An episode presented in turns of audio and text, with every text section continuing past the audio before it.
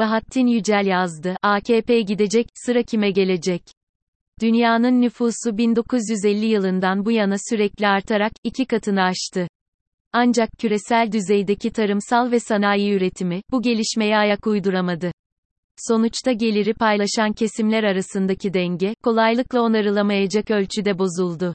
Fakirler yoksullaşırken, varlıklı kesimlerin aldıkları pay baş döndürücü hızla arttı.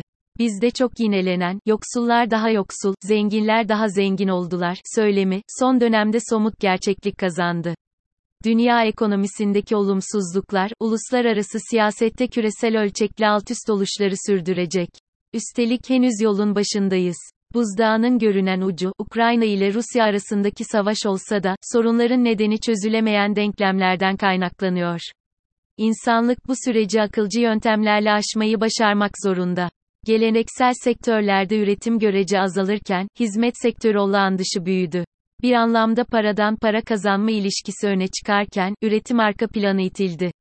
Sanal büyüme olgusu bazı para birimlerini gerçeküstü güçlendirirdi. Satış ve pazarlama ağlarını yöneten uluslararası şirketler karlarını arttırdılar. Sanayi üretimi refah toplumunun yaşam alanı sayılan ülkelerden, başka bölgelere kaydırıldı. Çin bu süreçte büyüdü. Ardından sermaye hareketlerini kontrol eden ülkeler, denge sağlamak amacıyla Hindistan'a ağırlık vermeye başladılar. Türkiye'nin son 30 yılda bilinçli olarak ithalata ağırlık vererek, desteklemekten vazgeçtiği tarım sektöründe, bu kez döviz rezervinin azalması nedeniyle, ithalat olanaklarının sınırlanması, önümüzdeki kısa dönemde gündeme açlık olgusunu getirebilir. Yazılım ve tasarım alanlarında geçmişleri fazla geriye gitmeyen şirketler, birçok ülkenin gayri safi milli gelirlerinden daha büyük hacimlere ulaştılar. Doğal olarak uluslararası sermaye hareketlerine egemen olmaya başladılar. İletişim teknolojisindeki baş döndüren gelişmeler, bir yandan uzaklık boyutunu yeniden tanımlamayı gerektirecek kadar önem kazanırken, öte yandan akla sığmayacak ölçülerde hızlanan mikro işlemciler, zaman kavramını değiştirdiler.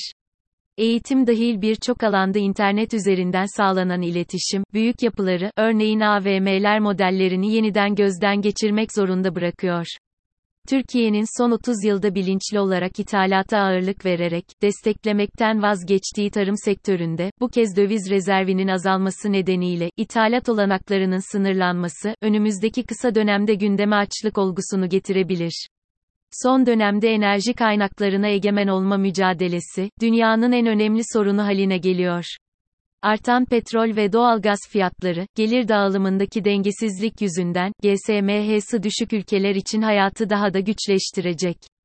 Türkiye bu süreçte başlarda bulabildiği, görece pahalı dış kaynakları ithalata ayıran hormonlu büyüme modelini, seçmenlerine başarı öyküsü olarak pazarlayan, bir siyasi iktidar tarafından yönetildi.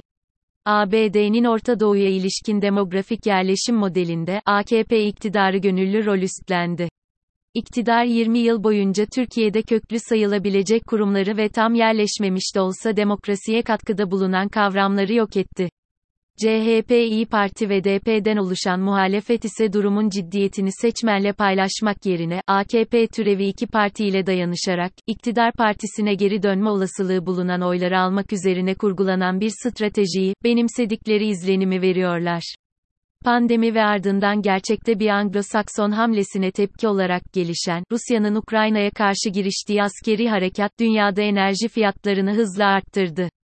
Eş zamanlı gelişen tarım ve sanayideki üretim düşüşü, Türkiye'yi gerçek bir karabasanın eşiğine getirdi.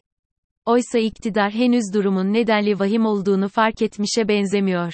Geçici bunalım yanılgısıyla, elindeki rezervleri tüketiyor. AKP'nin elinde kalan tek araç, 20 yıl boyunca bağımlı hale getirdiği ve hala %25-30 aralığında olduğu öne sürülen seçmen tabanı. CHP, İyi Parti ve DP'den oluşan muhalefet ise durumun ciddiyetini seçmenle paylaşmak yerine, AKP türevi iki partiyle dayanışarak, iktidar partisine geri dönme olasılığı bulunan oyları almak üzerine kurgulanan bir stratejiyi, benimsedikleri izlenimi veriyorlar. Korkunç boyutlara ulaşan pahalılığın, ÖTV ya da KDV indirimleriyle aşacaklarını sanan muhalefet sözcüleri, sürekli dile getirdikleri, herkesin bildiği yolsuzluklar yerine, üretimi nasıl arttıracaklarını, hangi yönetmelere başvurarak halktan çalınanları geri alacaklarını açıklamadıkça, partilerinin oyunun artma olasılığı, ne yazık ki, yok. Türkiye özel durumunun dayatması ve kendi dışındaki gelişmeler nedeniyle, köklü bir değişim programını hayata geçirecekleri konusunda, seçmene güven verecek bir siyasal çıkışı bekliyor. AKP gidecek, sıra bize gelecek beklentisinde olanlara varsa duyurulur.